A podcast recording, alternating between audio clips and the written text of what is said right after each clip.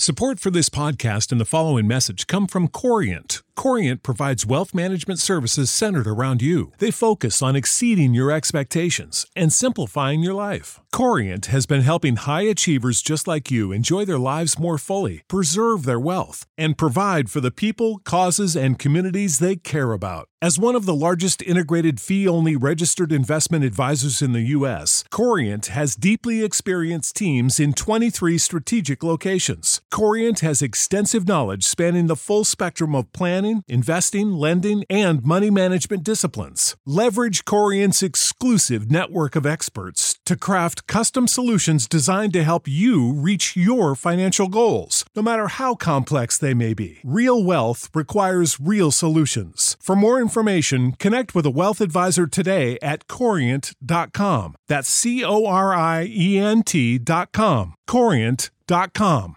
Sick of being upsold at gyms? My guy, you're currently a base member. For $90 more, I can upgrade you to our Shred membership. For 130 more, you'll be a Swole member. And for just $300 more, you'll reach Sweat Platinum.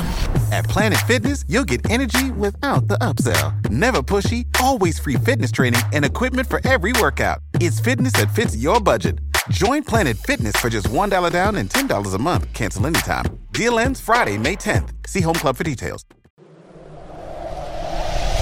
Adjacent. You're listening to the Sports Adjacent Okay, I like that. I just learned something new today. Adjacent. with Jason Lieser and Russell Dorsey on the House of L Network. We're doing everything I dreamed of as an adjacent. I mostly try not to curse in general. I just prefer not to. It's not even like I don't judge people that do. I just prefer not to. But it's hard. Like when you have a reaction, mm-hmm. when something happens in the car, when you stub your toe real bad, when so, like what happens. It most of the time it's okay. Even if your kids hear it, it's okay, unless you direct it at them with like Yes. no breaks. And there was this has happened to me with each of my daughters now, and I regret it. I wish this hadn't happened. But like once, for example, uh, I was letting the kids wash my car in the driveway. So they're which is not really washing the car. They're just spraying it with the hose and having fun, Right. whatever. and I had gone over to the neighbor's house or something, and I was coming back, and I was on my phone. I wasn't really paying attention, and Grace thought it'd be funny to spray me. So she sprays me with this freezing cold water all over me and my phone, and I was just, I just blurted it. out. I was, just, damn it, Grace! Like I could not. It just came out of me, you know. And oh, and she just melted down crying, and we had, we had we had a lot to work out after that. oh my goodness. that wasn't as bad as I thought you were gonna say. Yeah, okay, so good. I was preparing myself for worse. I mean, do you judge me for it, or do you understand? Oh no, I, I mean I understand. I I mean, you don't want to curse at a kid, especially. no, but well, kids be bad. sometimes, ah, sometimes it happens. Oh yeah, Not when it's not when it's not your own kids. I, I don't feel bad about it. My wife's done it too. My wife, uh, although this was more, this was funnier. Grace was really proud of this. Um, the the kids love to like hide somewhere and then surprise Ashley, and she hates it. She does not think that's funny. She's not like, oh, ho, ho, you got me. And so one time, Grace hid really, really. Grace loves telling this story, probably because it allows her to curse. uh, she was hiding, and uh, she like kind of jumped out from behind a door and startled Ashley, like made her jump literally. And Ashley goes, "Damn it, Grace!" And Grace just busts up laughing. Grace likes that story. is the N word Nah, a cuss you- word? What's that? What? Is the N word a cuss word, Russ? I don't know if no, Tony, not to me. I know some people it is though. My mom, so my dad was raised in a household where they like let it fly. My mom was raised in a house household where they did not let it fly at all. Oh, the word lie was a And cuss so, right, that they was yeah, in Yeah. the house where lie was a cuss word. Yeah, because my grandma used to get so pissed off at me and my brother. Um, and so then she said the first time she went to Thanksgiving with my dad, they were letting that joint go, and she thought, like she said, it felt she could feel it every time they said it, and they were just saying it like me and my brother use it now. It's just funny, like I'm a pretty N word in all this stuff, and she was just like, I couldn't believe that they were just okay with letting this fly, but it's just like, yeah, depending on what house you live in, it's different for everybody. Yeah, yeah. I've uh, Everybody has said it in my household except for my youngest sister, which you know, I be trying to trick her sometimes. I'm like, oh, don't you just feel it right there? Say it. And she's like, no, no, Say it. be empowered. No, we don't. take it back. We don't play that. We don't play that game in our house. Yeah, that, it, it's it's more frowned upon in, in the uh, Lieser household.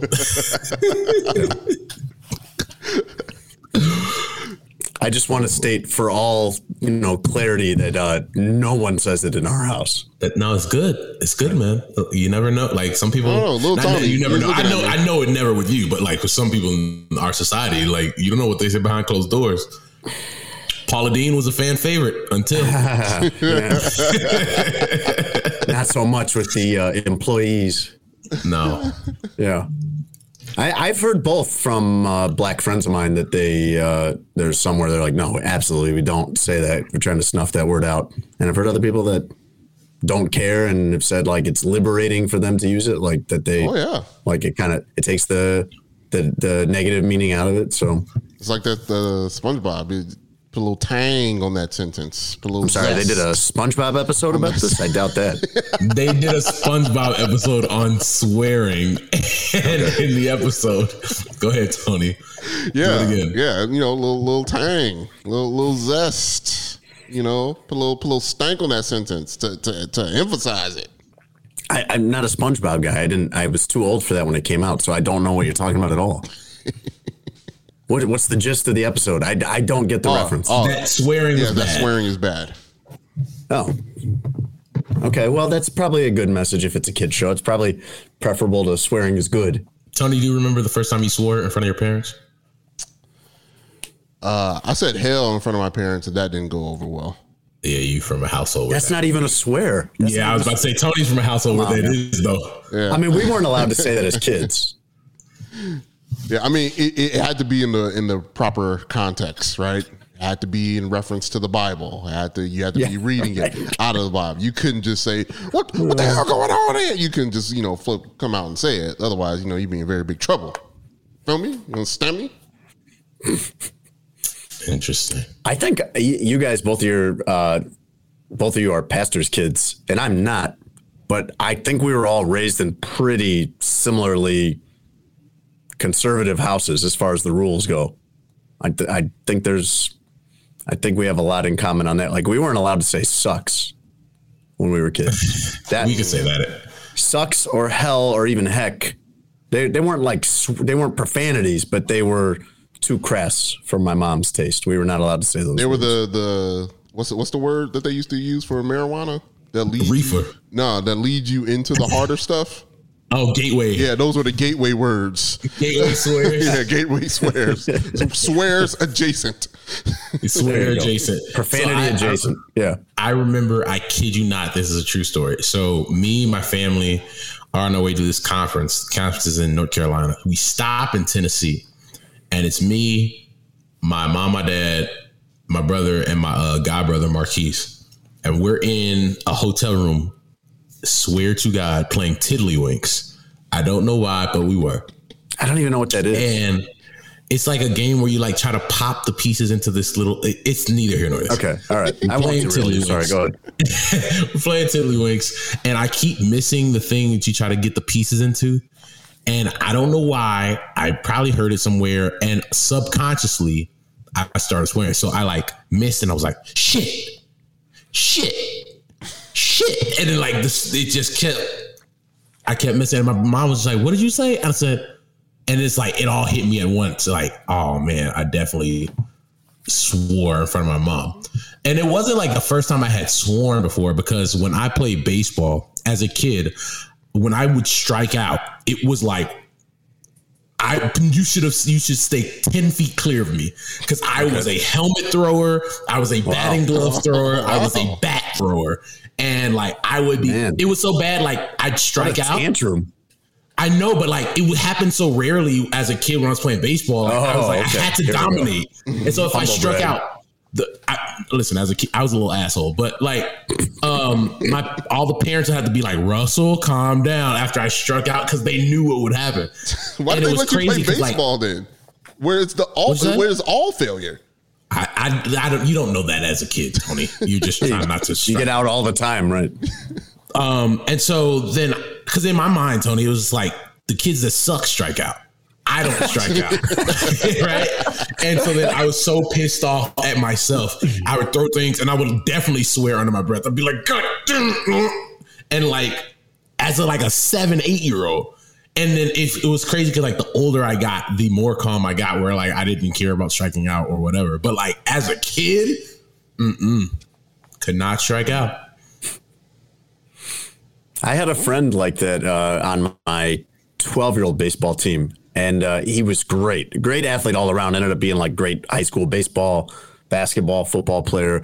But man, he was he would lose his mind when he would get out, especially if it was like an umpire's call that he didn't like, any kind of out, not just striking out, Russ.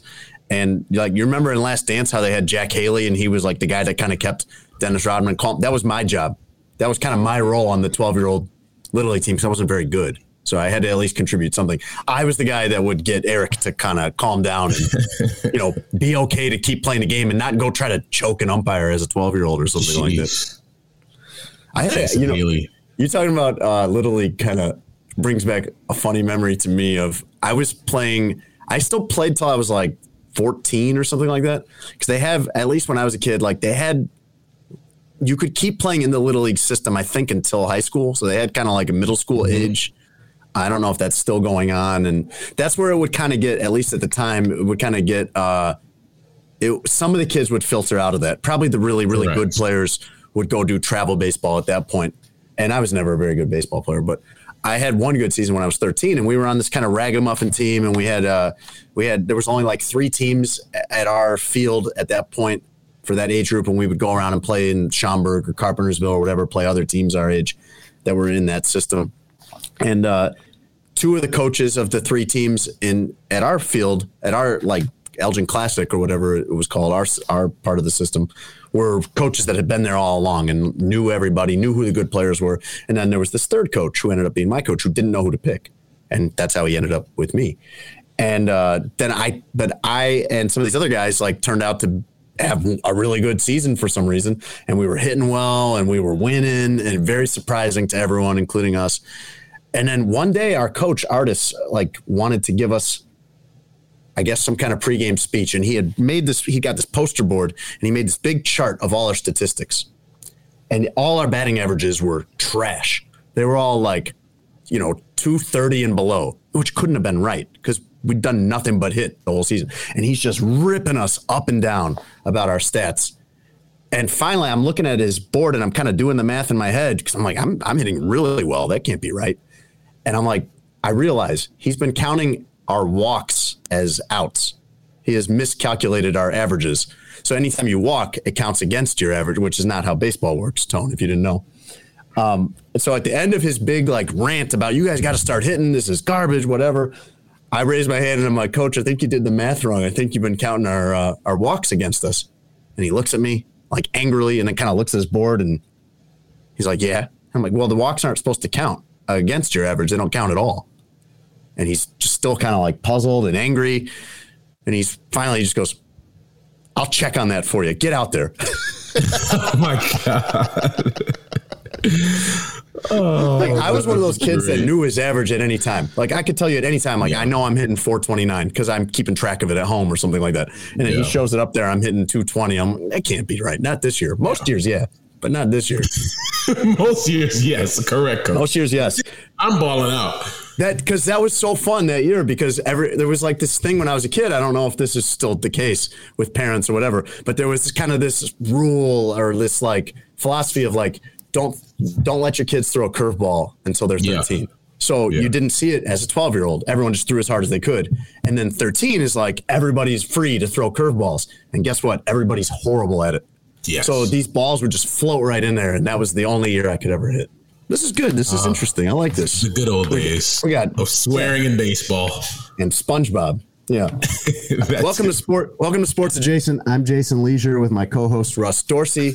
We got Tony Gill on the boards for us today. Tony's rocking some kind of like vacation ahead here. It's a floral hat. It says Tampa.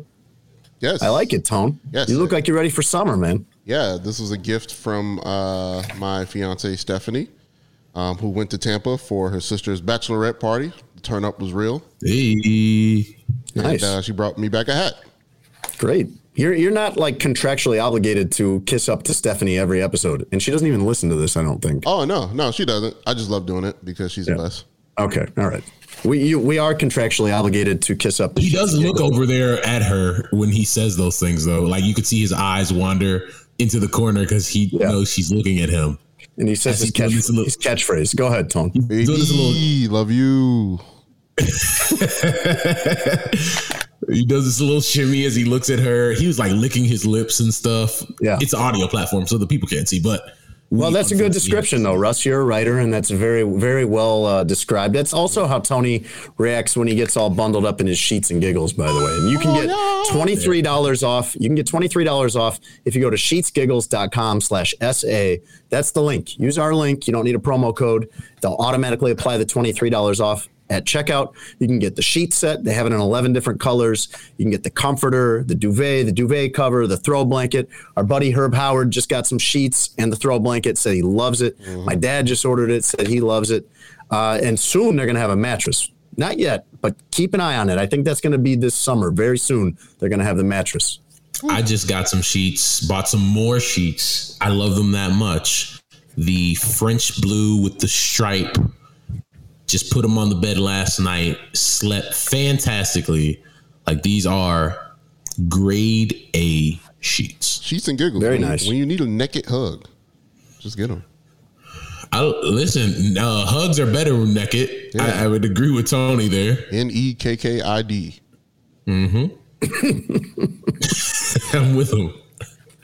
All right, another good, uh, another good uh, endorsement from Tony Gill. Uh, you can go to sheetsgiggles.com slash essay and get $23 off automatically. No promo code necessary. Just use our link.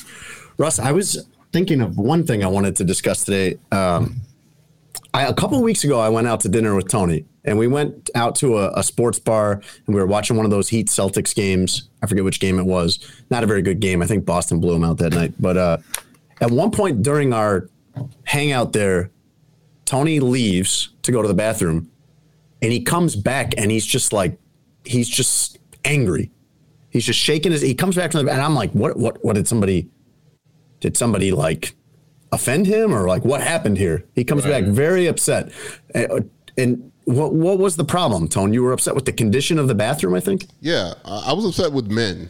I was upset, just All men. angry. Just yeah, because we're disgusting. Okay.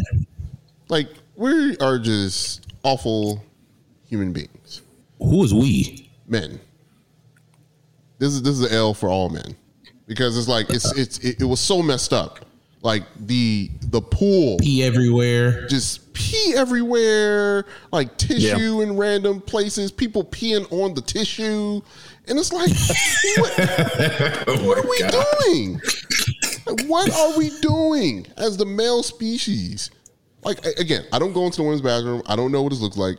I can only say what happens when you go into a public restroom designated for men and it's just ridiculous. Like it, I don't, I don't understand it. I will never understand it. The bowl is fairly large. The everything that we use to pee, It is an easy target to hit. Yeah. It is no hundred. You could, you should be shooting ninety nine percent from the field. yeah, I mean, sometimes it's in, in a, I mean, with a urinal, it's right there in front of you.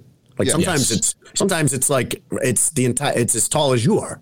Yeah. It's all the way down to the floor. I mean, you can't mess it up. That's the one where it's like, bro, it's floor to ceiling. like, what, what are we doing here? So yeah, He's right though. He's right though. He he, is. he has a point on this, and I can't remember ever being in a women's bathroom for any reason, but like I imagine that they are very clean. Uh, There's no way women live like the savages that we do. Because man, you go into a men's bathroom anywhere, like at an airport, or anywhere, it's it is gross, and that, that's so weird because it's like, I mean, don't you want to go into a clean bathroom? So, a couple things. Yes, Tony's correct. Like, dudes are when it comes to bathroom, especially ones where they don't have to go often. It's like, oh, I don't give a shit. I'm not gonna come back, so Yeah. might as well pee on the floor. you know what I'm saying? Which is terrible, terrible logic. But like, all right. So to your point, Jason, I have been in a women's bathroom, um, and I'll I want before everybody out there. I can't wait for the story behind for this. everybody out there, I was at I was at a place where it was me and like five other people. There was not anybody there.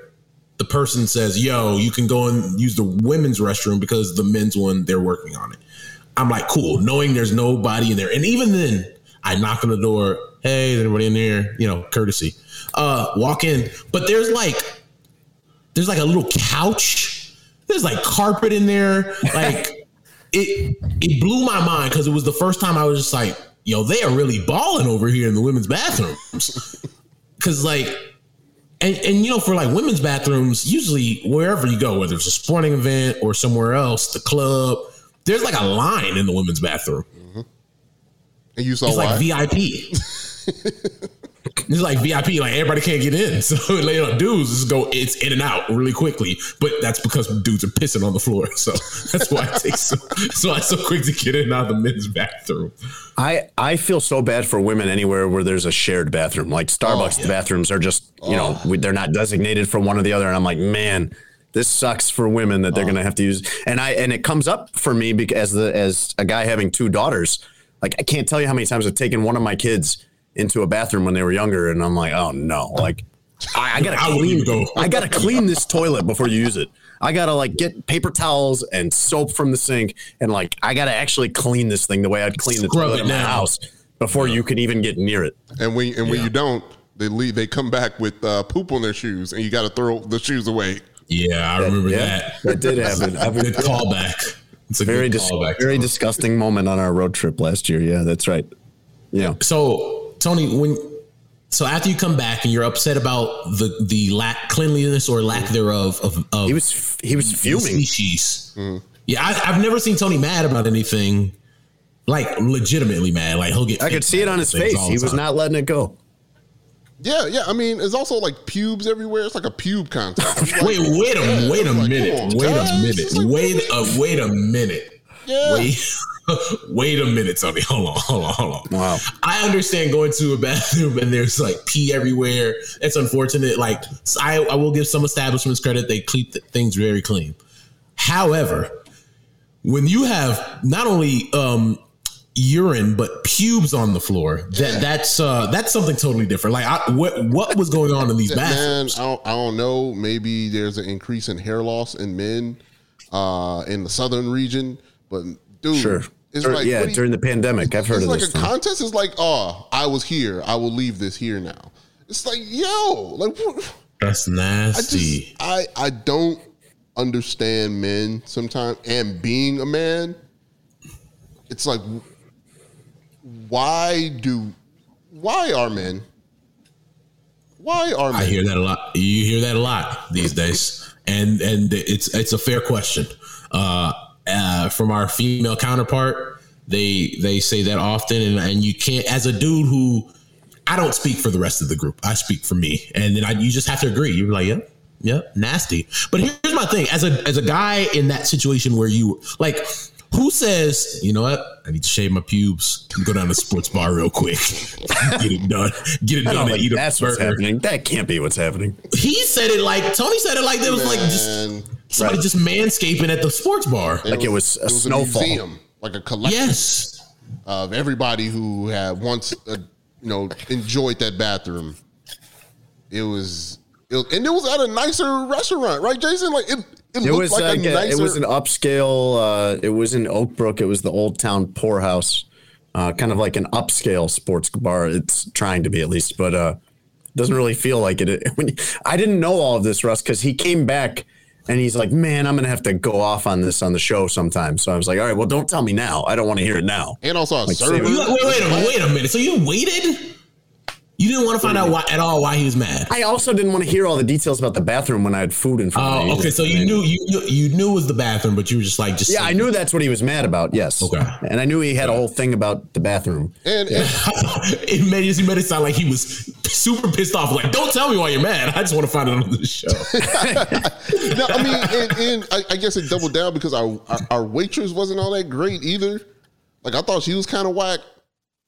Like I mean, the food was good. I enjoyed it. I enjoyed my time with Jason, but like just the bathroom, and then our waitress was just not good. This is this is my review. I'm not writing it down. okay, okay. This this is my review. Be better. Gotcha. Now that's your review of all men or using the restrooms. Is that what you're talking about, or the or the place we went? Yes. Okay, both. Okay.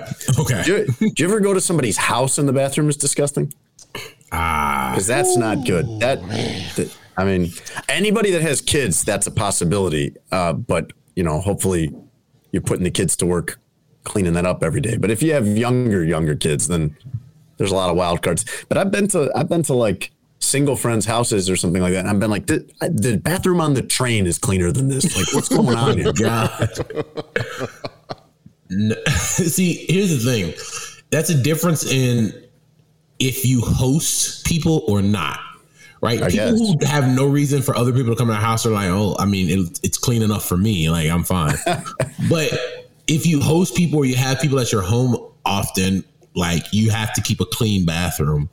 Um, like I host people all the time over here, and I that's a big portion for me. Is like you know what you want people to come to your nice home, enjoy themselves, be able to feel comfortable, cozy, know that they can go to a clean bathroom. You know, got the soap, got the lotion, little hand towels. Y'all been over at the house. You know, you didn't feel you- you- Tony didn't feel that way. Yeah. No. No. You you you. you I got the candles before. going. Oh, I, Russ, I could have sat in there for hours. Yeah. I mean, also, also, also, you know, for us, that's a one-way ticket to not getting any. If the bathroom's messed up, Well, for, for any person, Tony, not just for Russ. Let's let's. Jesus, Tony, I'm not the only person that dates out here. Well, he's right though. But to just make it, gosh.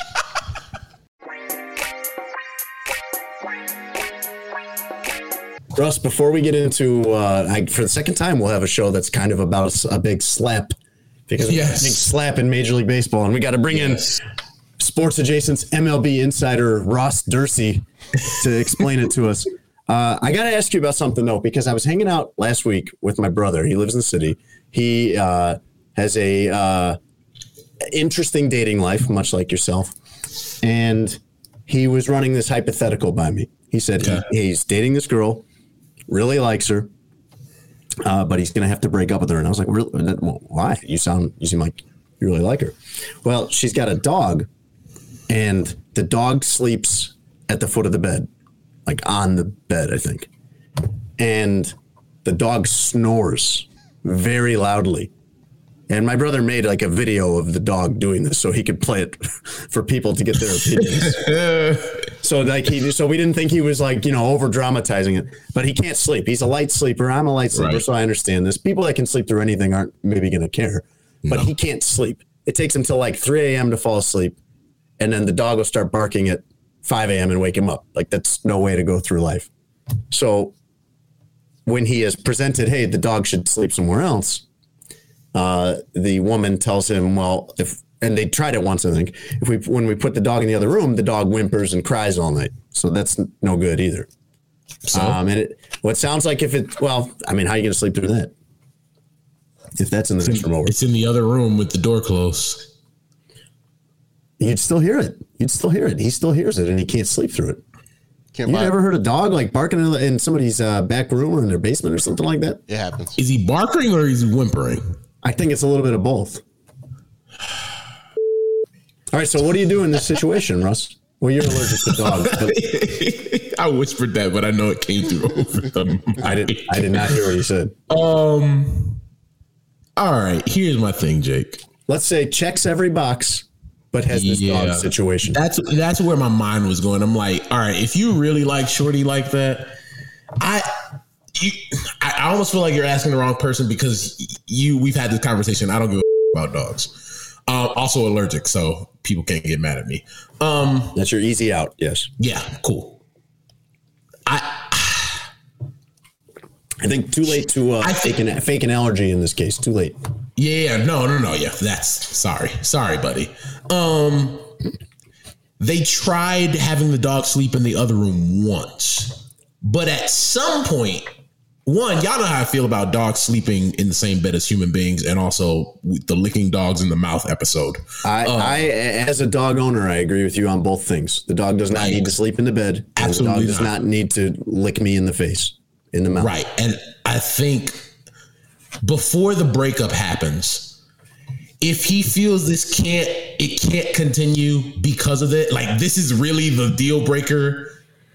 All right. But like if she could if you just talk to her and be like, look, I don't want this to matter of fact, don't even talk about breaking up because that it puts you in a whole different that's a whole different conversation than what you're gonna have. If you just say, look, I'm a really light sleeper. I love sleeping in the same bed as you. However, I do not love sleeping in the same bed as you and your dog. We're gonna have to figure something out, or you have to come sleep in my place because this can't. We can't keep doing this because your dog. It's gonna keep me from getting rest. And if you have that conversation, she's like, "Well, this is my dog, though," and and then at that point, he's just like, "All right, well, then this is where we part ways." If she's like, "All right, let's try to figure out a solution," we'll have the dog in the other room or build him a nice dog bed or whatever, so he can sleep. I think you you do that first, and then the last thing would be, "All right, we have to part ways." Yeah, I think that's where this is headed. Is uh, it- kind of it's a me or the dog ultimatum, and she's going to say it's the dog. All I think cool. I think that's where we're going here. Here's my thing with a, a dog ultimatum. You know, ah, y'all gonna try to make me say it. It's not going to go well for you. At some point, the the, the, so you might pass up a, your soulmate for a dog that mm, at some point is no longer going to be here. Uh, also, possibly a boyfriend that at some point is not going to be here. To be fair, I mean, dating is not long term. No, it's not. It's not foolproof. It's not foolproof. I get it. You give up your Um, dog and then break up it two weeks later anyway. That's not good. If if if a dog is is getting in the way, then they weren't meant to be anyway. I agree with Tony there too. That's just kind of my thing. Like if if something Thank you, Tony. as you know, again, dogs are important to people, but in the grand scheme of human relationships, if that's going to be the divider, what were what was the relationship hinging on? Hmm. You know, it's like it it's like it's like the pandemic, right? It's like the pandemic didn't, you know, the pandemic exposed what was going to happen to businesses and to things. Like it just fast forward everything. I mean, this dog is kind of like that. It's kind of fast forwarding what the ultimate ending was going to be anyway, if the dog is the separator. But I think there are some other solutions, like get a do- buy a dog bed, and then put the dog bed like in the same room, but just as far away from the bed as possible. Maybe that's the solution. Okay. all all this is to say, and I said this during our segment break to y'all. Some it's it's it's stories like these and weeks like I've had this week where I'm like, you know what, dating is so trash. like and Tony, like you're getting out at the right time. They're putting your jersey in the rafters at the right time because sometimes, man, the joint is not. It like the headache that it causes you, the stress that it brings you. It's just like, dog, what what is going on here? It's not so fun out in these streets as you like. Not no. This is this wasn't a week of fun in the streets. I'll I'll, I'll if I'm gonna admit the wins, I gotta admit the losses as well. This- I appreciate that. I appreciate. no, it's like listen, I'm a I'm, I'm nothing if not authentic. Like Well, this well- was a uh, a rough a roughish week in the streets. We'll have to check back in on Jake's situation. I think as of now, when we're discussing this, it's still in flux. And he, I think, wanted me to throw this out there, particularly to you, Russ, as someone who is out there. No, look, it's just, it's just, it's a, it is an interesting situation. I agree with Tony. Like, if that's what was going to break them up, they probably weren't supposed to be together anyway. But it, you you want to give her an opportunity to at least be like, hey, let's find a solution for the dog. And if she picks picks the dog, man, all right, you're out. The- you grab your snoring- your Nike slides, pretty your bad, shorts, man. you get out of there. Was it from was- the video? Yeah, it was pretty pretty rhythmic, pretty consistent, and it was pretty loud. And uh, my brother, I think, wanted me to put this to you to see what you would think about it, Russ.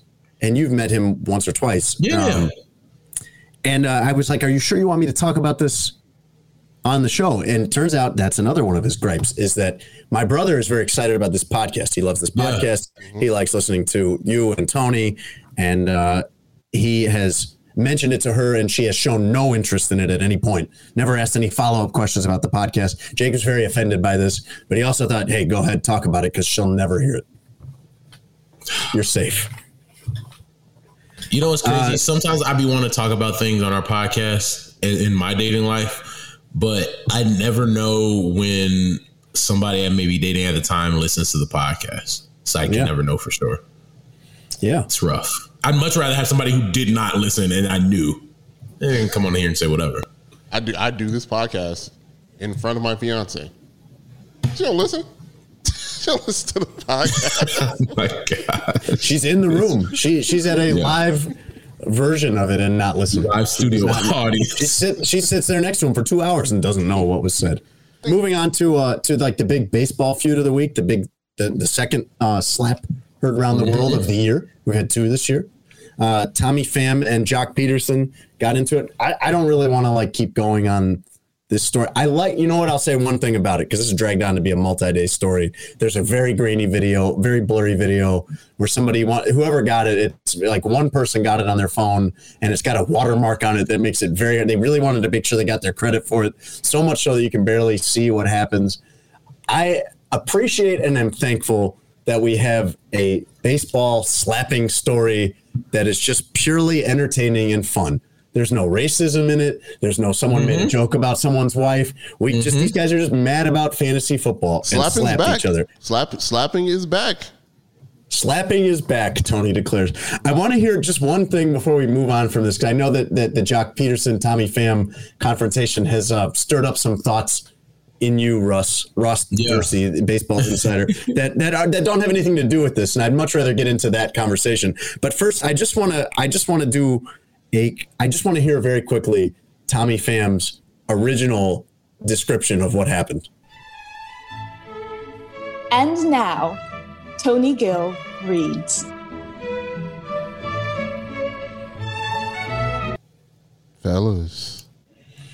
You look like you were sitting there in a normal way, and then somebody like slapped you upside the head. now your glasses are crooked. Yeah, like Tommy Pham got you too, and now your glasses are askew. and That your hilarious. Your hat's a little messed up. I, I don't know what you guys are talking about. This is always how I, Tony Gill with glasses, wears my glasses. So I don't. Well, I it's don't, incorrect. I don't. I mean, it's it's correct to me. All right, it's real to me. No, it's not. Go ahead. All right, this is Tommy Pham, fam, discussing uh, the second famous slap heard around the world. Yeah, I did it. That's pretty much what he said. That's real. That's what he said. That was a that was also a Fresh Prince of Bel Air uh, reference there. So, all right, here we go. For real, I slapped Joc. He said some I don't condone. I had to address it. He was regarding my former team. I didn't like that, and I didn't like the sketchy going on in the fantasy.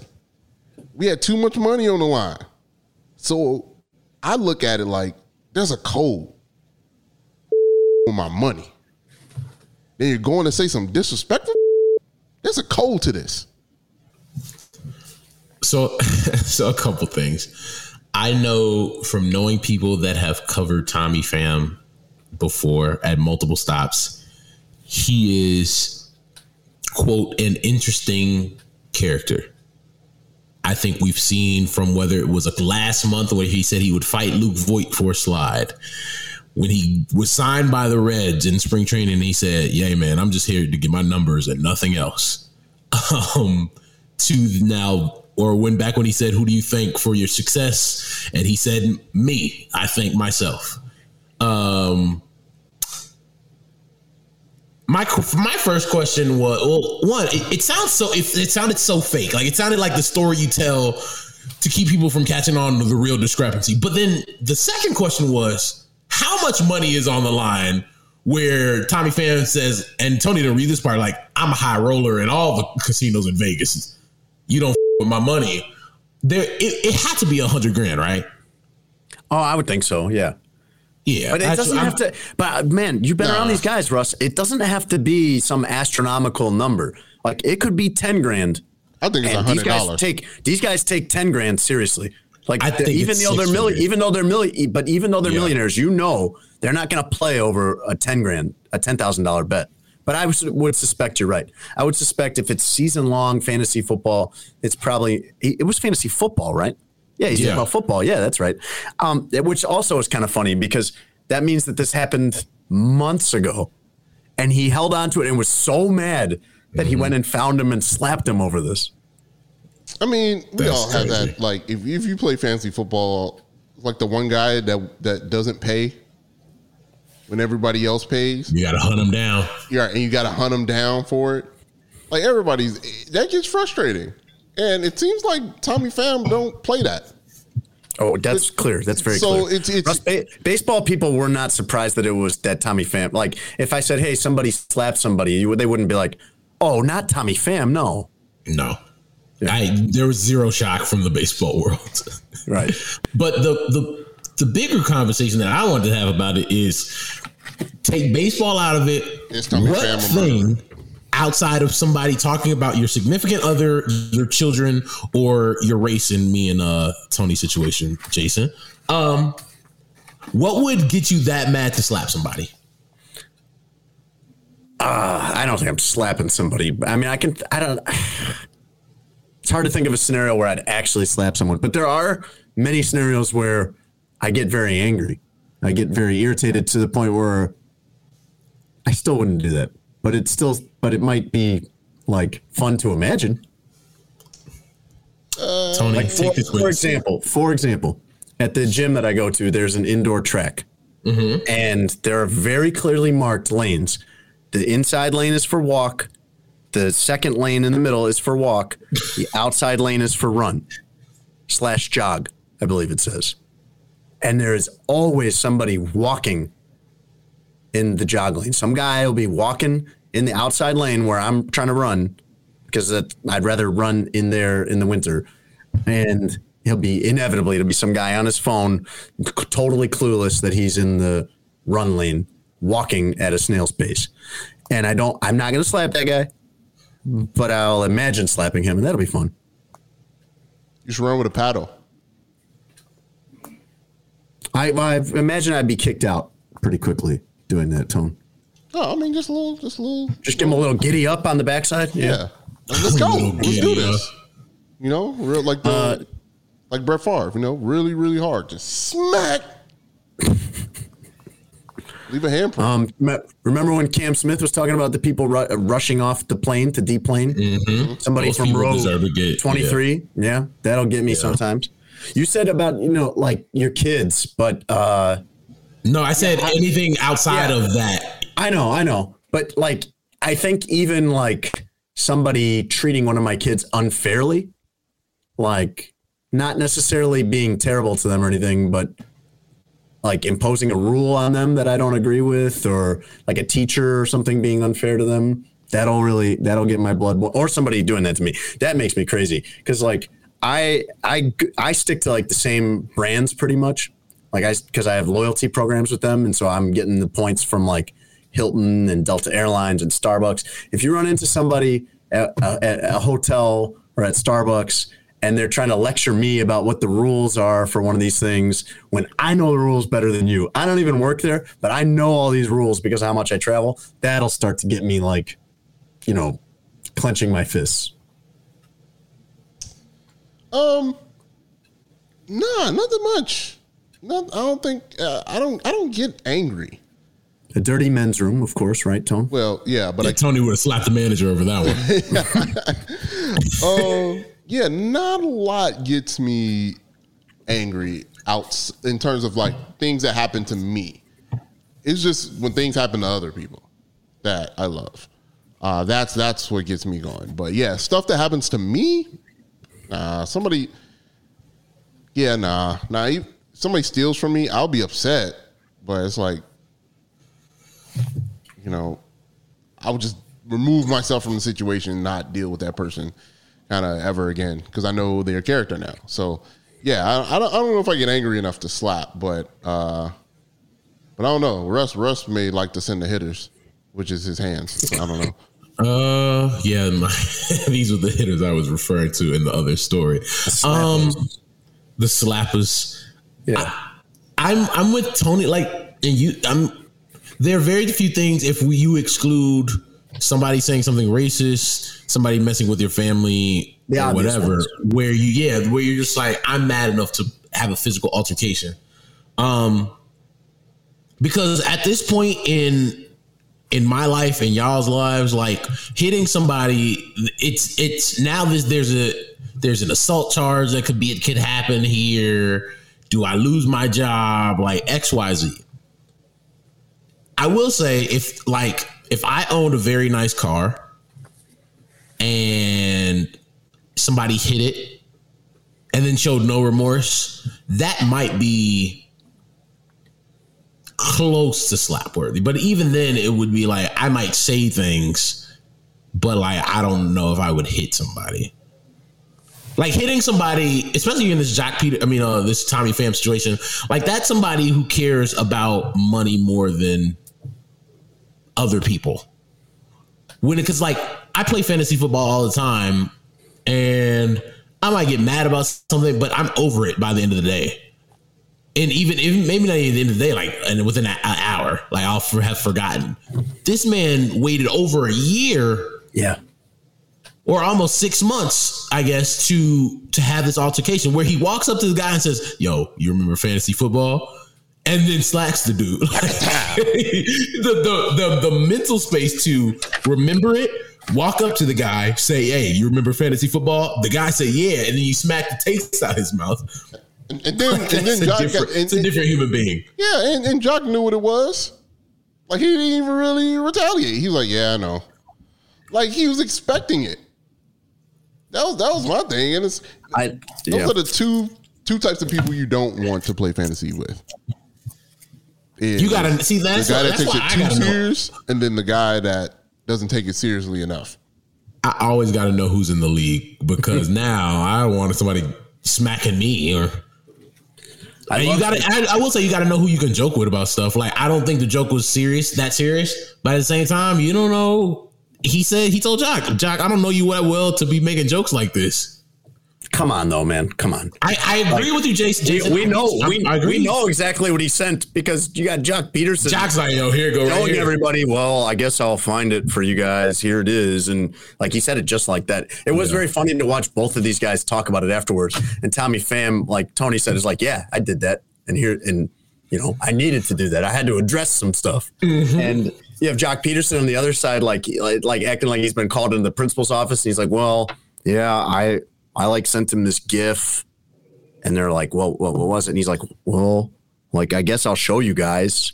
And here, and it's totally harmless. Come on. Yeah, it's Like, super I- harmless. in general, I'm like, hey, you know, you decide for you what pushes you to that level. But we can all look at this and be like, come on. Listen, listen. I I told y'all. People, they say that's an interesting dude, and so, but like with uh, somebody like that, like you and guys talk like people know who's interesting. So like, yeah, I don't think it was slap worthy. He didn't even play for that team anymore. Who cares? But Right. it's just like, all right. Russ, I don't I don't play fantasy football. I haven't played it in a long time. I used to play. Is this common to have a dispute like this in fantasy football? Yes. So okay. So like the rules are the that- rules. You either- that part and this whole story is very relatable for people. Because like i have a we have different discrepancies. On we're like yo you can't pick this dude up off waivers for x y and z or you can't stash dudes on your bench for x y and z. Like that's legitimate. But it, it's not a slap worthy of like crime don't fit, fit the punishment. You know what i'm saying? Um and i get that part but like yeah it it didn't warrant the uh the slap Without the ones like you, who work tirelessly to keep things running, everything would suddenly stop. Hospitals, factories, schools, and power plants, they all depend on you. No matter the weather, emergency, or time of day, you're the ones who get it done. At Grainger, we're here for you with professional grade industrial supplies. Count on real time product availability and fast delivery. Call clickgrainger.com or just stop by. Grainger for the ones who get it done.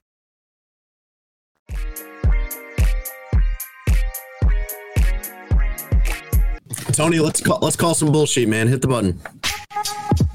This is bullshit.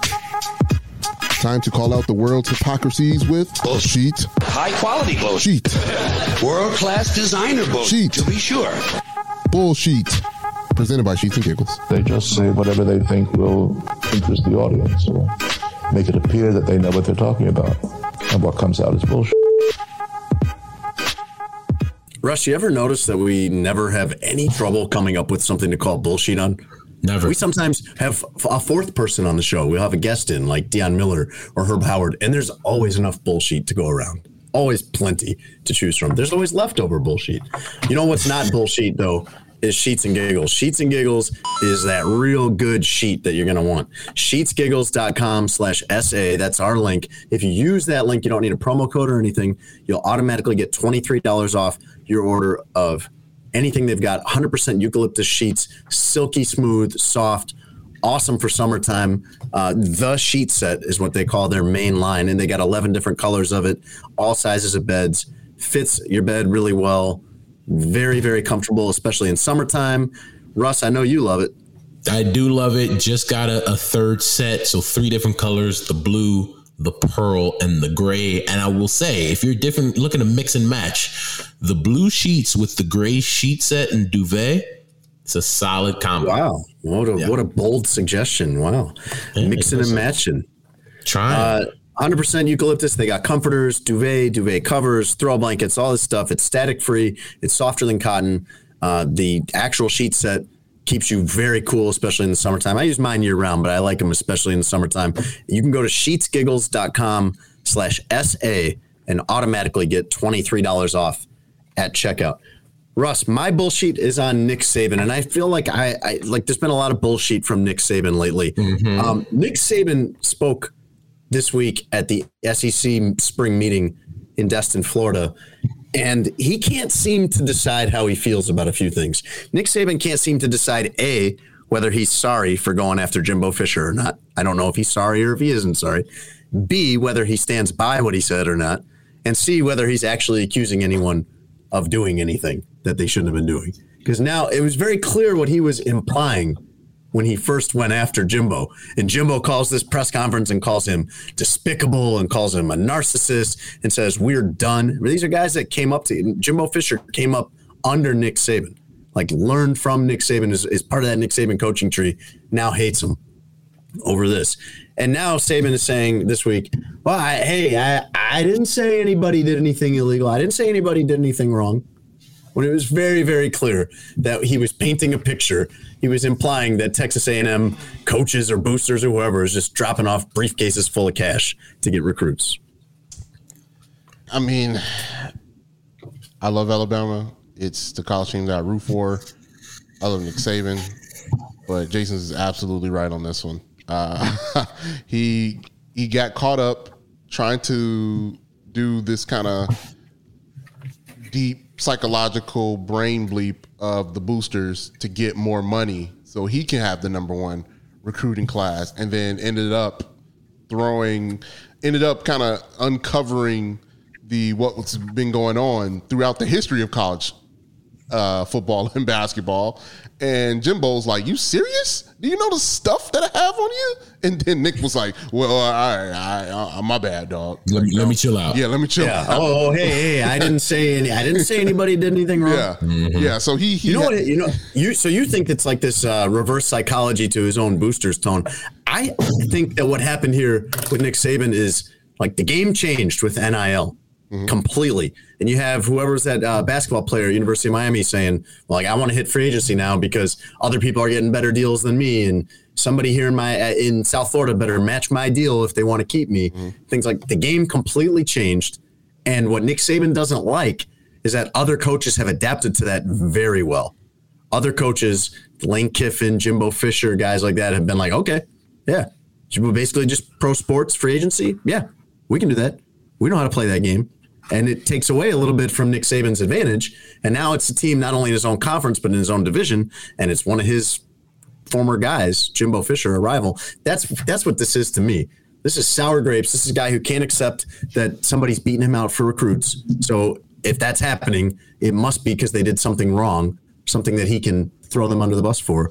And he's he may not need to adapt to the game. Maybe he's Alabama and he can keep getting guys. But if enough other schools like Texas A&M can play the game this way, I mean that definitely makes the competition a lot stiffer for him. Yeah, I don't, I don't think he's scared to play the game because if you remember when Bryce Young was coming to Alabama, he was bragging that you know our quarterback has gotten over one million dollars in NIL money. Like he announced that himself.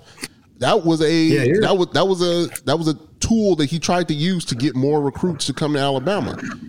He is feeling sour grapes because he doesn't have the number one recruiting class because the game has changed. I think it's both. I think it's both. Where he is upset that the game has changed and he can't operate as normal with money going under the table.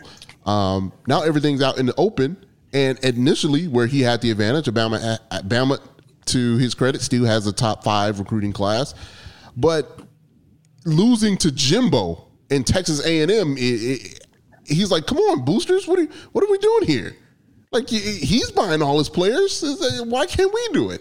So I, I I think it's both. He hates how the game has changed, and I think he tried to do some reverse psychology on his boosters. Like, hey, come on, you know what it is. You know what time it is.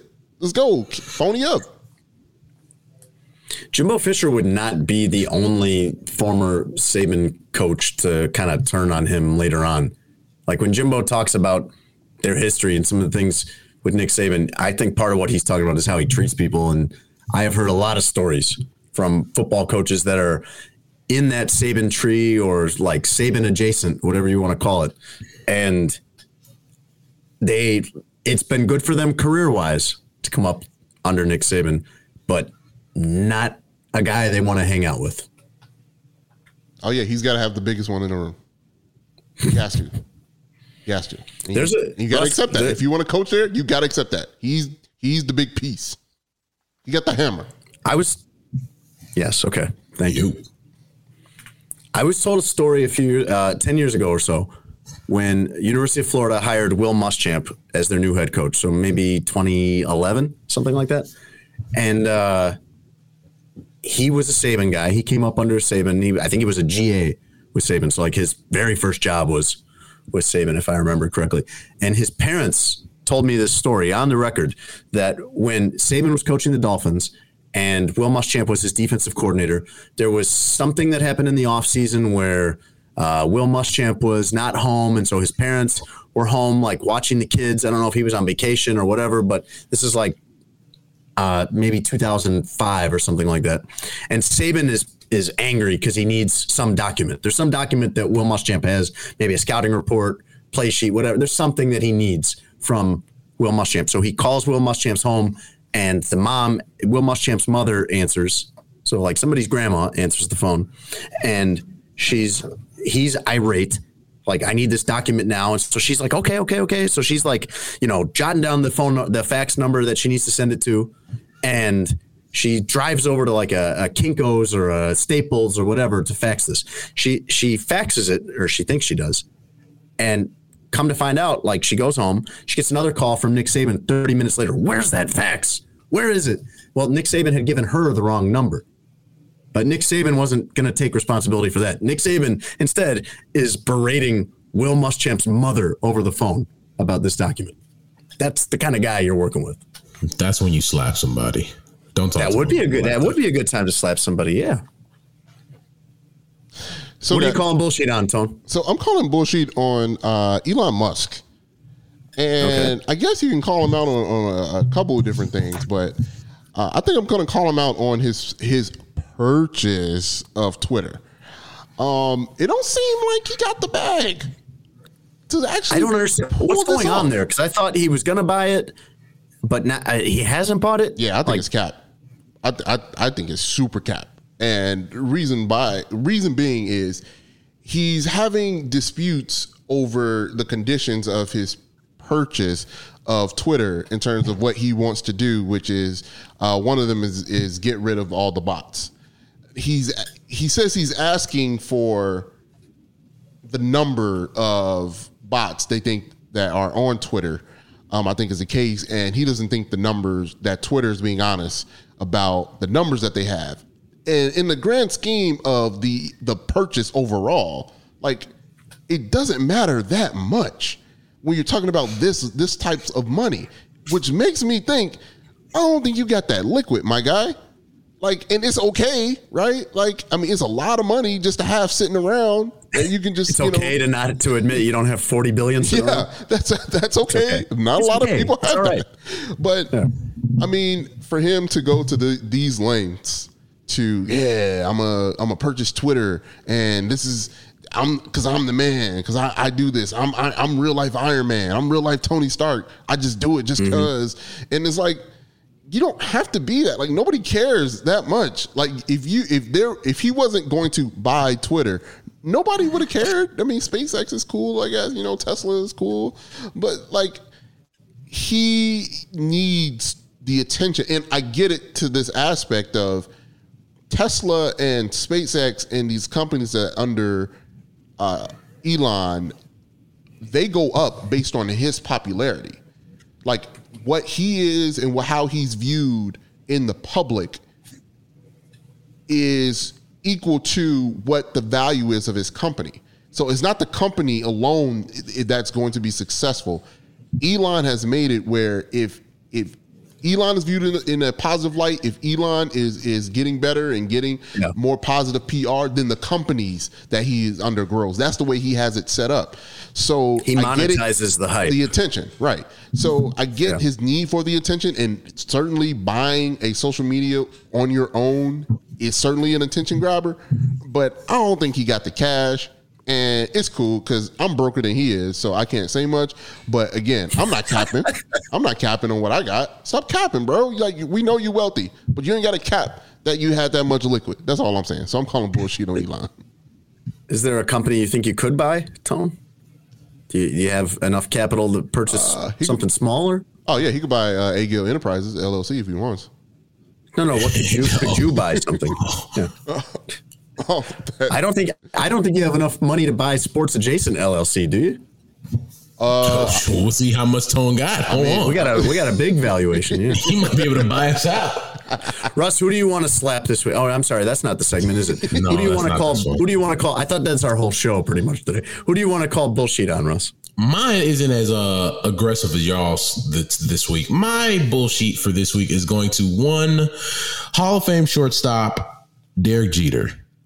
And this is why. So on Tuesday, I wake up in the morning and it's a such people are making a big deal because apparently Derek Jeter for the first time has joined both Twitter and Instagram. It's like, oh my goodness, Derek Jeter's on Instagram. He's already verified. He gets getting tweets from A Rod, and he had a hundred thousand followers within like two hours. Yeah. And then everybody's like, oh man, can you believe this? This is great. And then me, the cynic, the sports cynic that I am, says, no, this is not great because this isn't real. Yes, he really joined Instagram and Twitter, but it's not real because the Derek Jeter documentary is coming out in about a month and a half. It's a rollout. I knew what it was right away. And it's just like, Doug, come on, Derek. You didn't want to be on Twitter or Instagram. You got a gajillion dollars. You're in the Hall of Fame. You beautiful wife, brand newish baby. You don't have to worry about the Marlins headache anymore. Like, and he's kind of boring. You say that about a lot of people that aren't boring, Tony, because it's your definition. Yeah, he can't. He's not a good talker. And I'll say it's like if I don't true. if if I don't enjoy him, I don't find him interesting saying words. Like why would I need him to be limited in character? Once again, like you said with Tom Brady, that's your opinion of him. The rest of the world thinks he is. Okay. I mean, he's actually a really good talker, by the way. Russ, did he start it? He started it today, right? He started it Tuesday. As we're recording this, it's May 31st. Uh, Even though his Twitter account says April of 2022, but that's Yeah. neither here nor there.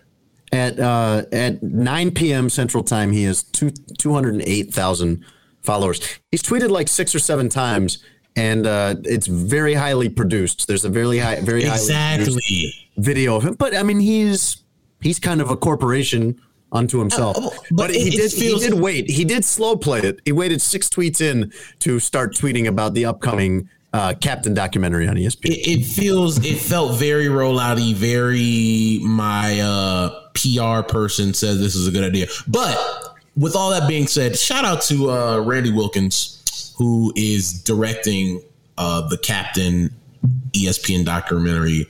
Uh, Randy does great work. Do you believe that, or are you on the take from? No, no, no. That's a hundred percent. That's a hundred. Okay, all right. No, no, no, no, no. That's a hundred percent. Randy's good people. Man, All right. man, they're gonna be Magic Johnson on Twitter. I don't think Randy. Want, I mean, That'd be uh, great. Randy. I don't think Derek wants to tweet. Like I think they're Oh, Magic they Johnson, nudged that's him to do this. Oh yeah, he's definitely gonna be Magic Johnson then on the Twitter. Yeah, Tony's right. He's No, going to I be think like no, no, no. the problem is I think mid-season- Magic wants to tweet. Mid-season, Derek Jeter's going to put out a tweet that's like, "At the All Star break, these are the players who have the best chance at MVP, and it's going to be 30 guys." Yeah. I think Magic be wanting to tweet though. That's how Magic thinks. I Call Bullshit is brought to you by Sheets and Giggles, our sponsor. You can get $23 off your order of the softest bed sheets you'll ever own by going to sheetsgiggles.com slash SA. No promo code needed. Just use our link, sheetsgiggles.com slash SA, and you'll get $23 off.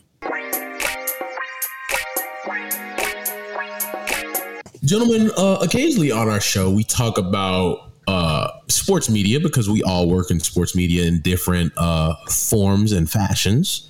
Tony, you work for a, an organization in, in the sports media realm. Uh, Jason is a beat reporter for the Chicago Sun Times, the bright one, aka uh, covering the Bears, and I do national stuff over at Ballion Stadium. And every once in a while, we and we talked about this where with you know the Tom Brady deal came out uh, with Fox a couple weeks ago. ESPN just joined uh, that group and said, you know what, we're you're not the only one who's going to sign a current player to a deal. We're going to do it as well with basketball. So this from Front Office Sports. ESPN has announced that CJ McCollum will join the network as a multi-platform NBA analyst. President of the NBA, uh, NBPA, and star for the Pelicans, CJ McCollum will make his debut on June 2nd during the NBA Finals. As part of a new analyst role with ESPN, CJ McCollum will work to develop a new podcast. He also has a podcast of his own for everybody out there. Additionally, uh, he will become a game analyst for the NBA Summer League and a year long studio analyst. He'll appear on NBA Countdown, NBA Today, and SportsCenter, First Take, and Get Up. Uh, it's a big deal because he is now a, a player analyst, much like Draymond Green was for inside uh, the NBA on TNT. But in this situation, you have an active player who's going to be basically on every one of ESPN's platforms during the season. I think it's really interesting. I I, I, it, I think it'll work because he, him, and his representatives wouldn't put him in the position to fail. But it is interesting having an active player with all that players have to do on a daily basis to prepare for games, etc. To say, "Oh, I got to go on first take. Oh, I got to go on uh, get up." Especially because you know you're traveling for games often, getting in the cities very late. It's hard to me imagine you get up, especially for a, a, a team that's a West Coast team. Like you're gonna be out LA and Portland and all these different places, and get up comes on what? That's that's four thirty New York time. Uh, I'm not sure. I don't watch the 5:30 show. is- but- it's really- it's- early. It's it's really early for a a basketball player during the season, so it's hard to imagine a player being up that early during the season to be on their platform. But like they're they've, I imagine they're giving him the bag bag. But it, it's just interesting to see how the market has moved in terms of you know networks wanting players on their platform. Uh, and now seeing a player active being on the platform. Um, this is uh, if players find time to go to the booty club during the season.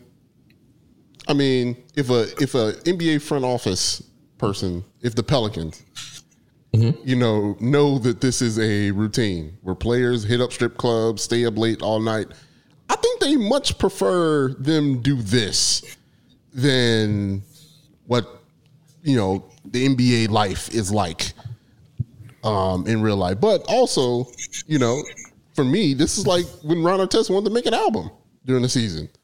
You know, like, oh my god, he wanted to step away during the middle of the season. For right? that, yes. Like, I mean, to a certain point, I think well, those are two, two, just two my main points. Is I think his bosses would much rather do, much rather him do something constructive and positive and makes him money, right? Which is talking NBA basketball.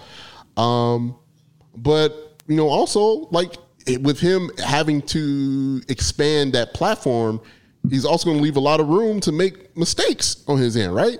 Like, how much yeah. can he talk about another player? How much can he talk about a game right. plan on another player? He could be playing that player up next and could be, right. oh, how would you guard this player? Oh, man. Like, yeah.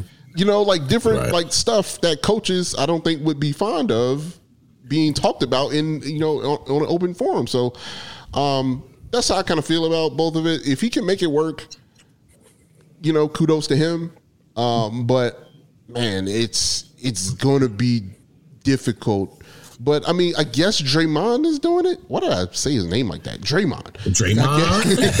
Draymond. I, I get. I mean, Draymond's uh, doing it. So with TNT and and Colin Cowherd's uh, um, podcast network. So um, he's kind of if if it's in that vein where Draymond just kind of does what he wants, where he's like, ah, I feel like talking, let's talk, and then he it, comes right in. But if he's contractually obligated to make certain appearances on certain shows, like that's going to be difficult. See, it, it, this made it sound like he's going like get up first take, Sports Center, NBA Today, and NBA Countdown. Like that's a lot of platform, as well as starting a podcast for ESPN. It's a lot. It's Russ. Yeah. When I first saw this story, I thought he was just going to be on during the NBA Finals or something like studio analyst, like a lot of guys have done in the past.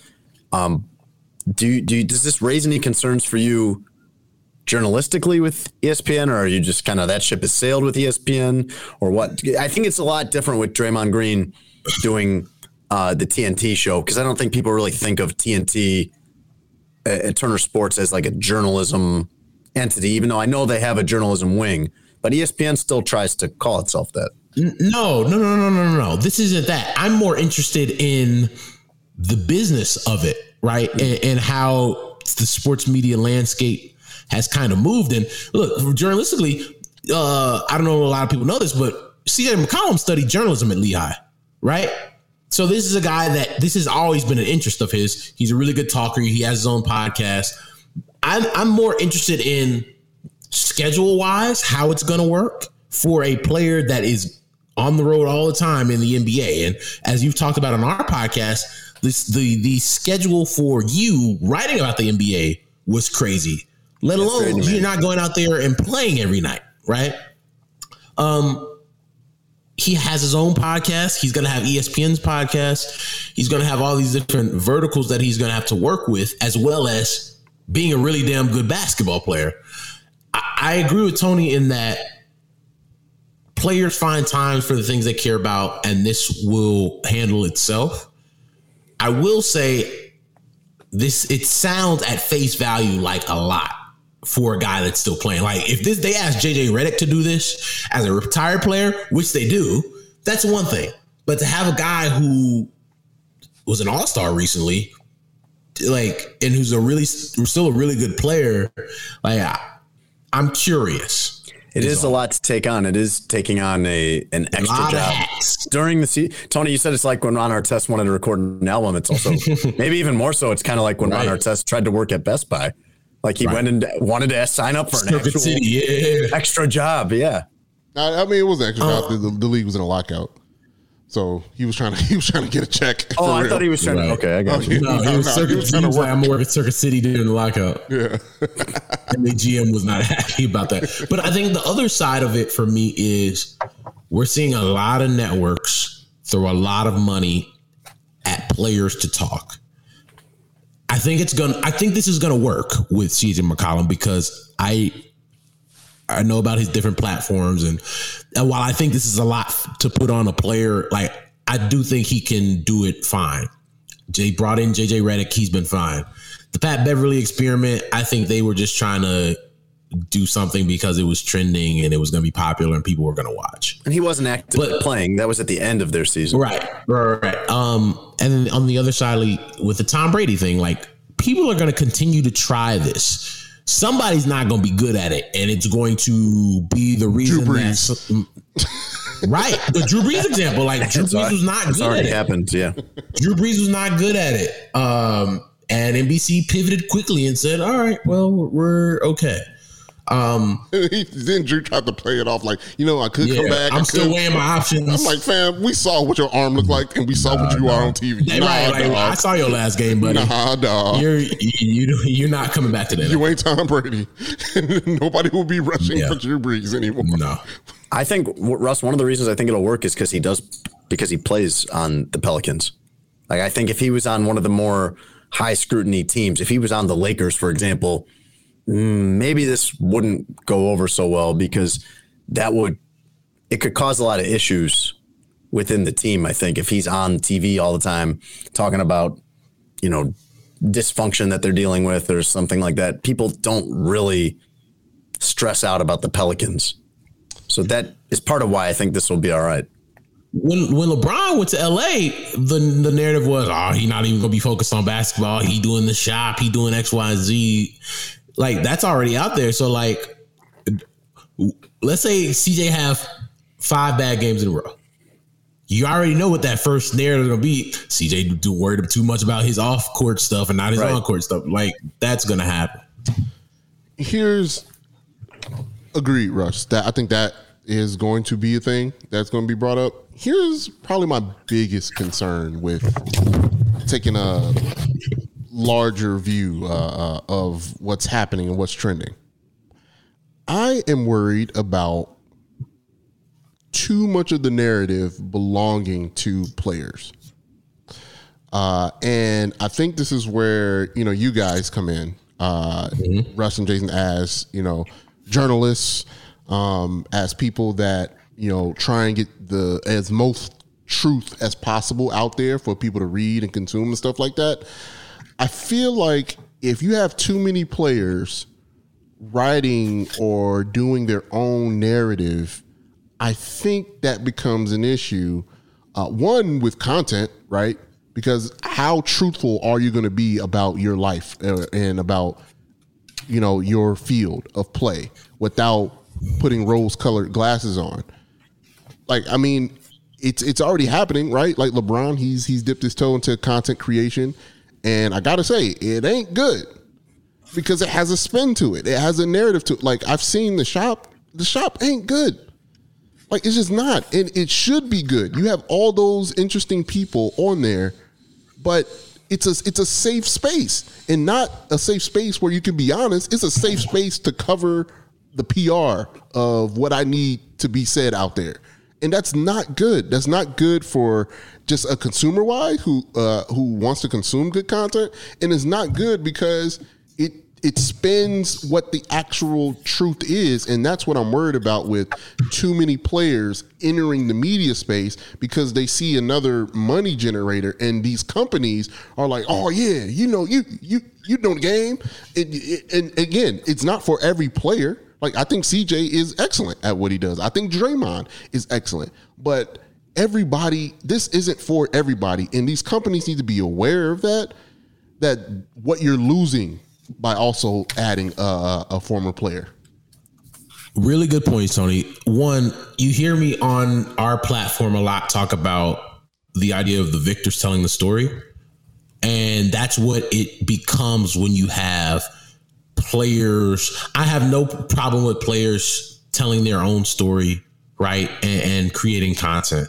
I do say, like, when it comes to what JJ is going to do or what uh, CJ is going to do, uh, like you do have there has to be a balance as a network it has to be a balance you have to have like there is no nba today on espn without malika andrews right without ramona shelburne without uh, brian windhorst without zach lowe without woj you still even when you have Kendrick Perkins on there and, and Matt Barnes on there, who, I think is is actually really good at this. Um, Like you have, there has to be a balance as a network, right? You don't just have inside the NBA without Ernie Johnson, right? Ernie Johnson keeps that whole thing together because it would just be Shaq and Chuck yelling with Kenny laughing in the middle if you didn't have Ernie driving conversation uh, with some of the reporters that they have on their sidelines, Chris Haynes, etc. And so in this situation, like I've watched the shop and I think I've seen it both ways with the shop, where it is a PR vehicle, as you talked about. I've also seen some really good conversations on the shop that I do think need to be had. And I think it's important for people to see players, athletes, executives, uh, musicians in in that light where they feel comfortable. Because, like it or not, they're athletes are, are and celebrities are going to feel comfortable talking to each other, less comfortable talking to Jason or myself or whatever. Like that's just the nature of what we do. Uh, I could be. I think I'm a fantastic interviewer. However, LeBron asking somebody questions is going to be a lot easier to get a response than me asking a person question. Nature of the beast, right? Um, until I get to some certain level, you know what I mean? Like, even still, it's like that's LeBron James. I don't know who Russ Dorsey is, uh, and so for me, I think for every JJ Redick, right? For every um, CJ McCollum, for every Draymond Green, for every Matt Barnes, you're going to have a Paul Pierce right? You're going to have people, a Drew Brees. You're going to have people who aren't good at the job. And you're going to have to have networks that really decipher and say, all right, we overcorrected too much. Let's go back to good content. But I, I think we've kind of and sailed on that because I think networks think, all right, well, people are going to watch this, so good content. It's going to depend on the viewers and the audience to be discerning about what you're watching. There's nothing wrong with athlete produced programming as long as when you're watching it, you understand that's what it is. You understand you're getting only their version of it, typically, whatever version of it is going to be most suited to them and their reputation and their financial interests and whatever else. It's okay to watch that, but you got to watch it discerningly. And I have less, I have so little confidence in most people to do that right now. Tony, you watch things that way, but I'm not sure that most people do. I don't think most people make any distinction between stuff like that and stuff that is actual solid journalism.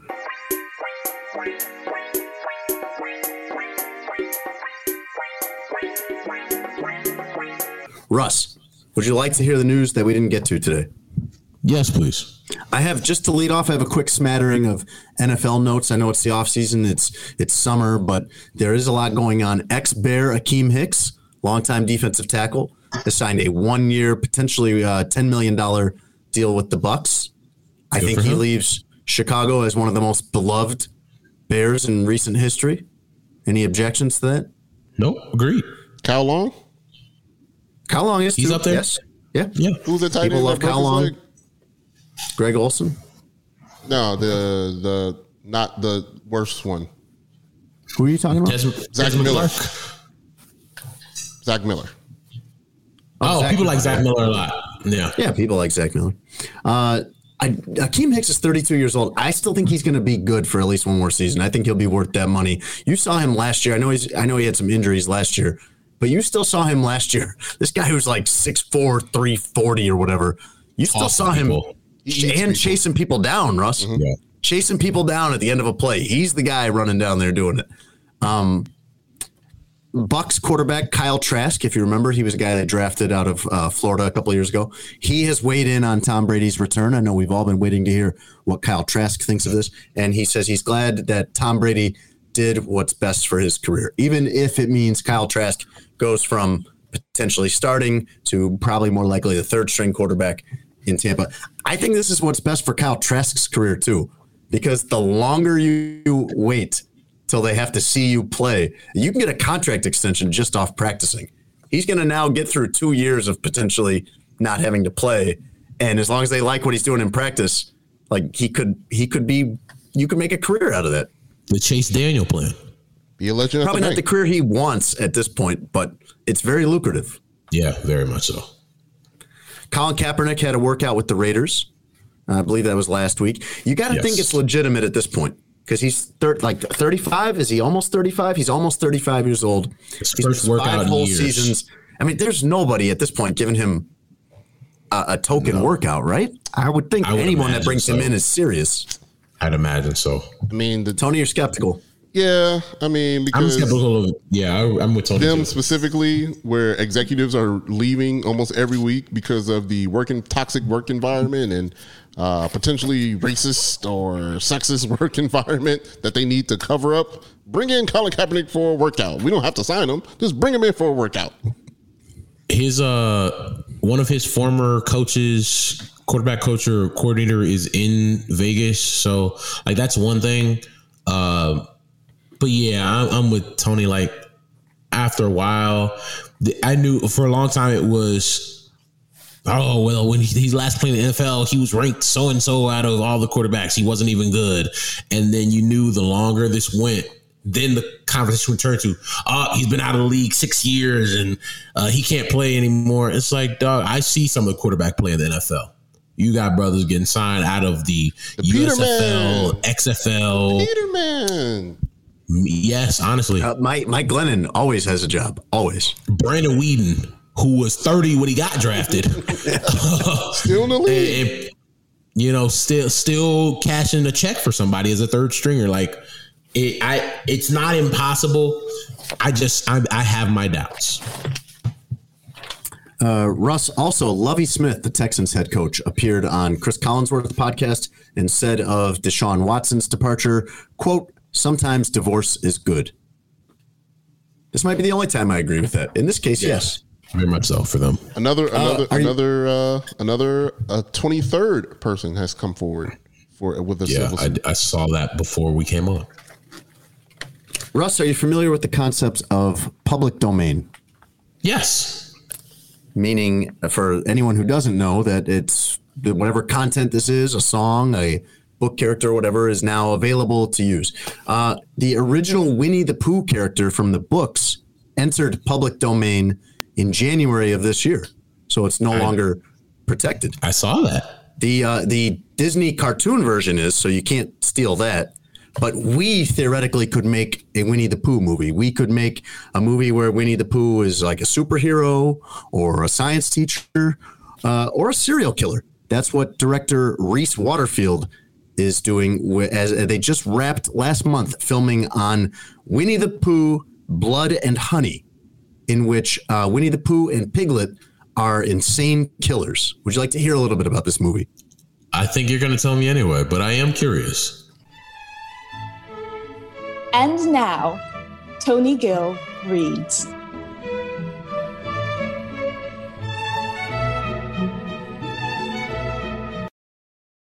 Fellas.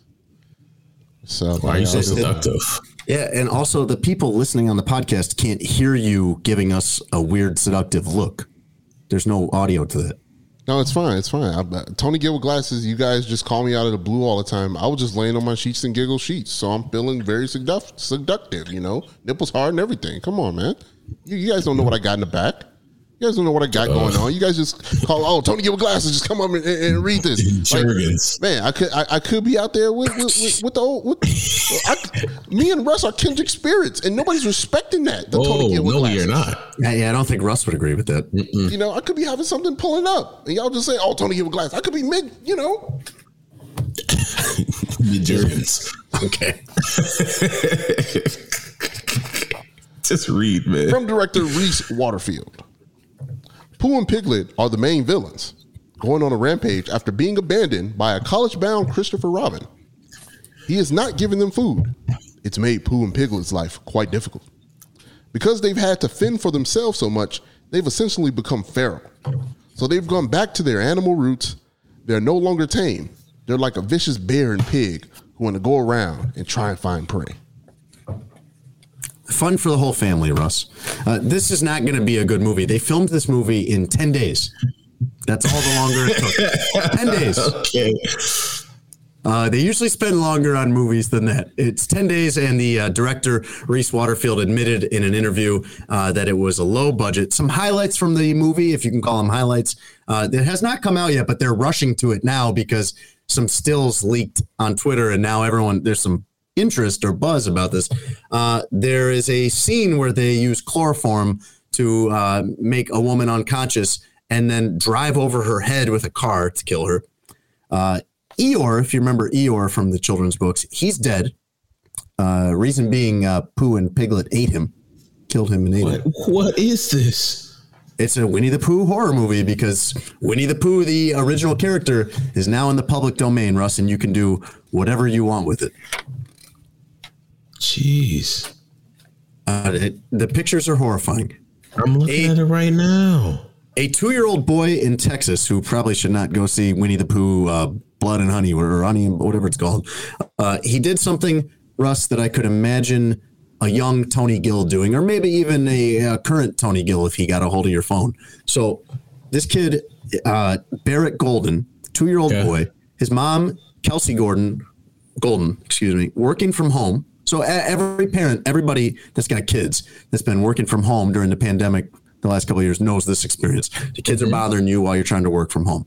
Very difficult, very annoying, and uh, you probably just give them anything you can to get them to leave you alone. So when her two-year-old son wanted her phone, Kelsey Golden said, "Okay, fine, here, just take it." And he's playing on the phone. She thinks he's just playing with the camera or whatever later she gets a notification on her phone saying hey your your DoorDash order is running late and she's like DoorDash? I didn't I don't think I ordered. Did I? No. And she's checking with like her high school age kids. Hey uh, did you guys order DoorDash to school for lunch today? Because apparently some kids do that. That sounds crazy to me but apparently that's kind of normal now. Okay. As she's trying to figure this out she sees a delivery guy for DoorDash pull up into her driveway, get out, say, "I've got McDo- I've got your McDonald's order here, 31 cheeseburgers. Is that correct?" And it clicks to her. Oh no, it was my two year old when he was playing with the phone. He ordered 31 cheeseburgers to the house. Jeez. These kids, man, they know how to work the phones. So I'm not. That doesn't shock me one bit. Well, uh, she was a little surprised because she she said that uh, nobody in their house eats cheese. So she had 31 cheeseburgers, and it's like, what am I going to do with these? So she puts it on Facebook. Hey, I've got 31 free cheeseburgers if anybody wants them. And she said people came by. That's she said people came by looking for them. Uh, that that order, from what I could tell doing the math on the article, uh, that order comes out to about seventy three dollars. 31 cheeseburgers for $73 or so. Uh, the kid left a 25% tip, taking it up to $92, which his kid. mom's his mom said was quote very generous. Oh, That's the part of this that that Tony would not have done. Tony would not have kicked in a $20 tip on this thirty one cheeseburger. Tony Gill, no Or any bad black tipper. person. No, don't put that on black people. Oh, no, this jeez. specifically. No, no, I, I don't I don't condone what you're saying right now, Tony. Tony trying to put that on black people. Don't put that on black people. Mm. And finally, Russ, because you're a black bad tipper. Oh, I'm trying to get off this. How, how have we done this for like 60 something straight episodes and we never have the cadence of this segment right? We always have, my- we're like, I'll, I'll start being like, in and other news, and Tony be like, hey, one more thing about Deshaun Watson. like 60 something episodes and we don't have the flow of this down. 65 to be exact. And finally, Russ, there is a volcano, an underwater volcano full of mutant sharks in the Pacific Ocean. Just digest that for a second. Uh, it's nowhere, it's crazy. nowhere near us, or nowhere near where you'd probably ever go. It's in the Solomon Islands. It's like nine. If you picture uh, where Australia is, it's like 950 miles northeast of Australia at the Kavachi volcano, I believe it's pronounced. It is underwater and it is constantly erupting, but occasionally has these larger eruptions. And what it's spewing, the magma that it's spewing into the water, makes the water very acidic and it heats it up to 100 degrees. So scientists were shocked to find that anything's living in this. Apparently, there are two types of sharks that have adapted to survive in these conditions uh, the scalloped hammerhead and the silky shark. Mutant sharks. Sharks usually uh, prefer the water to be about 72 degrees. So, sharks that are making it happen in acidic 100 degree water is quite alarming. Every shark movie that I've ever seen kind of starts like what you just described. It's also the- yes. How many Sharknadoes have they made by now? Uh, I think like six, Okay. something And like they're that. all good. They're all good. They're catching up to the Fast and the Furious. and also like you can merge um, those franchises. That'd be great. The Piranha movie kind of started like that, like the little lake, uh, sub, like kind of volcanic, and they mutated, and it's kind of like that as well. Uh, and they ended up eating everybody. The ocean is the scariest thing on on Earth. Oh, it's scarier than deep space. I'm 100 percent with you. There's so like many the things ocean kill you in the ocean. Yes. There's uh, things that we've there's things that we've never seen in history in mankind in the history of mankind that are in the ocean. You go there, swim there, when and they do when they do the ocean and the sea and stuff on planet Earth, and they're talking about the vampire squid from hell and stuff like that. Yeah, I'm, yes, I'm, I'm scared of the ocean. I agree. I agree. Like I love like animal, like learning about that stuff, but then like it just nah. I'm cool. Come up with a leg missing. They've got a fish. I think it's. Uh, I want to say it's in the Amazon, and uh, it's called the toothpick fish, and it will do exactly the thing you would never want it to do. It'll swim right in there. That's what it does. Oh no! Imagine the number one thing you would not want something called the toothpick fish to do. That's what it will do. Stay out of the ocean, everybody. Stay out of the ocean. Oh my god! Oh my gosh! That uh, that is a painful ending to this episode of Sports Just Adjacent. science. Just science. Just teaching Thank people you. about nature. Th- Thank you, Jason. Uh, I know your kids be, be watching all the Animal Planet stuff at home, uh, and, and you might occasionally walk past and get caught up. so we appreciate you noticing these things. Um, as always, Sports Adjacent is sponsored by our good friends at Sheets and Giggles. When I tell you this is the perfect partnership for us, it is the perfect partnership for us. They get us, we get them, and because of that, we present you guys with awesome sheets, courtesy of Sheets and Giggles. If you would like the softest sheets on earth, go to sheetsgiggles.com forward slash SA to get $23 off your next purchase. We're not just telling you this. I literally just bought another set of sheets. I had two already. I didn't need to buy more, but I wanted to buy more because they are awesome sheets and I wanted the, the different colors that they had. I didn't have any of the stripe set. Got the stripe set. It looks great with the duvet and duvet cover that I already have. I'm gonna get the throw blanket. I have the little table in the in the living room that Jason and Tony have seen. I put the blankets in there, put the heavy throw in there. So they have great product. Sheetsgiggles.com slash SA to get $23 off your next purchase. It's Father's Day coming up too. You this is the time to do it. You could order it now when this comes out, and you would definitely get it in time for Father's Day at this point, and it'd be a great gift. Tony, do you have one of your signature sheets and giggles endorsements for the people? They wait for this every week. Oh yeah, wake up as confident as Russ does, showing me that the top floor of a high rise and get sheesh and giggles. Shiggles. I mean, did you say jiggles or shiggles? What was that? Jig- jiggle your shiggles. Hashtag jiggle your shiggles. Um, I will uh, give Tony credit. Like he's not wrong. Like I wake up in the morning after a, a good night's sleep on my sheets and giggles sheets, and I stand out in the open window, floor to ceiling, yes, ab- forty-five stories up, and I look out up at the lakefront, and uh, in in, in all my glory. staring out and starting the day. It gives me Tony's this feeling. Tony's very conflicted about that because he, he admires your confidence, but he's also, as he's mentioned before, he's worried that people will just be walking around down on the sidewalk with a telescope, I believe he said, at 7 a.m. Get a good view. Hey, you know. Welcome to my OnlyFans. Hope you enjoyed it. But it's free. You're not making any money off it. well, not yet. It's a good preview to get people to subscribe.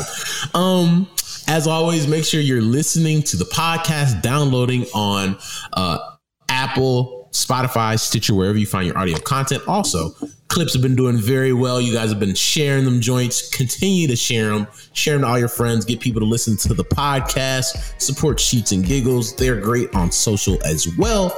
Gentlemen, anything else before we let the folks go? That is going to do it for Sports Adjacent. We will catch you guys next week. Thanks for listening to Sports Adjacent with Jason Lieser and Russell Dorsey. Be sure to download, subscribe, and give the podcast five stars. You can check out the latest episode of Sports Adjacent on all digital streaming platforms. I'm very much adjacent. For a couple hours, I thought I was hood. But then all that happened, I was like, you know what, James? You adjacent to the mother. Support for this podcast and the following message come from Corient. Corient provides wealth management services centered around you. They focus on exceeding your expectations and simplifying your life. Corient has been helping high achievers just like you enjoy their lives more fully, preserve their wealth, and provide for the people, causes, and communities they care about. As one of the largest integrated fee only registered investment advisors in the U.S., Corient has deeply experienced teams in 23 strategic locations. Corient has extensive knowledge spanning the full spectrum of planning, investing, lending, and money management disciplines. Leverage Corient's exclusive network of experts to craft custom solutions designed to help you reach your financial goals, no matter how complex they may be. Real wealth requires real solutions. For more information, connect with a wealth advisor today at corient.com. That's C O R I E N T.com. Corient.com. You know how to book flights and hotels. All you're missing is a tool to plan the travel experiences you'll have once you arrive. That's why you need Viator. Book guided tours, activities, excursions, and more in one place to make your trip truly unforgettable. Viator has over 300,000 travel experiences to choose from. Everything from simple tours to extreme adventures and all the niche, interesting stuff in between. So you can plan something that everyone you're traveling with will enjoy. Real traveler reviews give the inside scoop from people who've already been on the experiences you're considering. So you can plan with confidence. Free cancellation helps you plan for the unexpected. And 24 7 customer support means you can travel worry free. Download the Viator app now and use code Viator10 for 10% off your first booking in the app. Find travel experiences for you. Do more with Viator.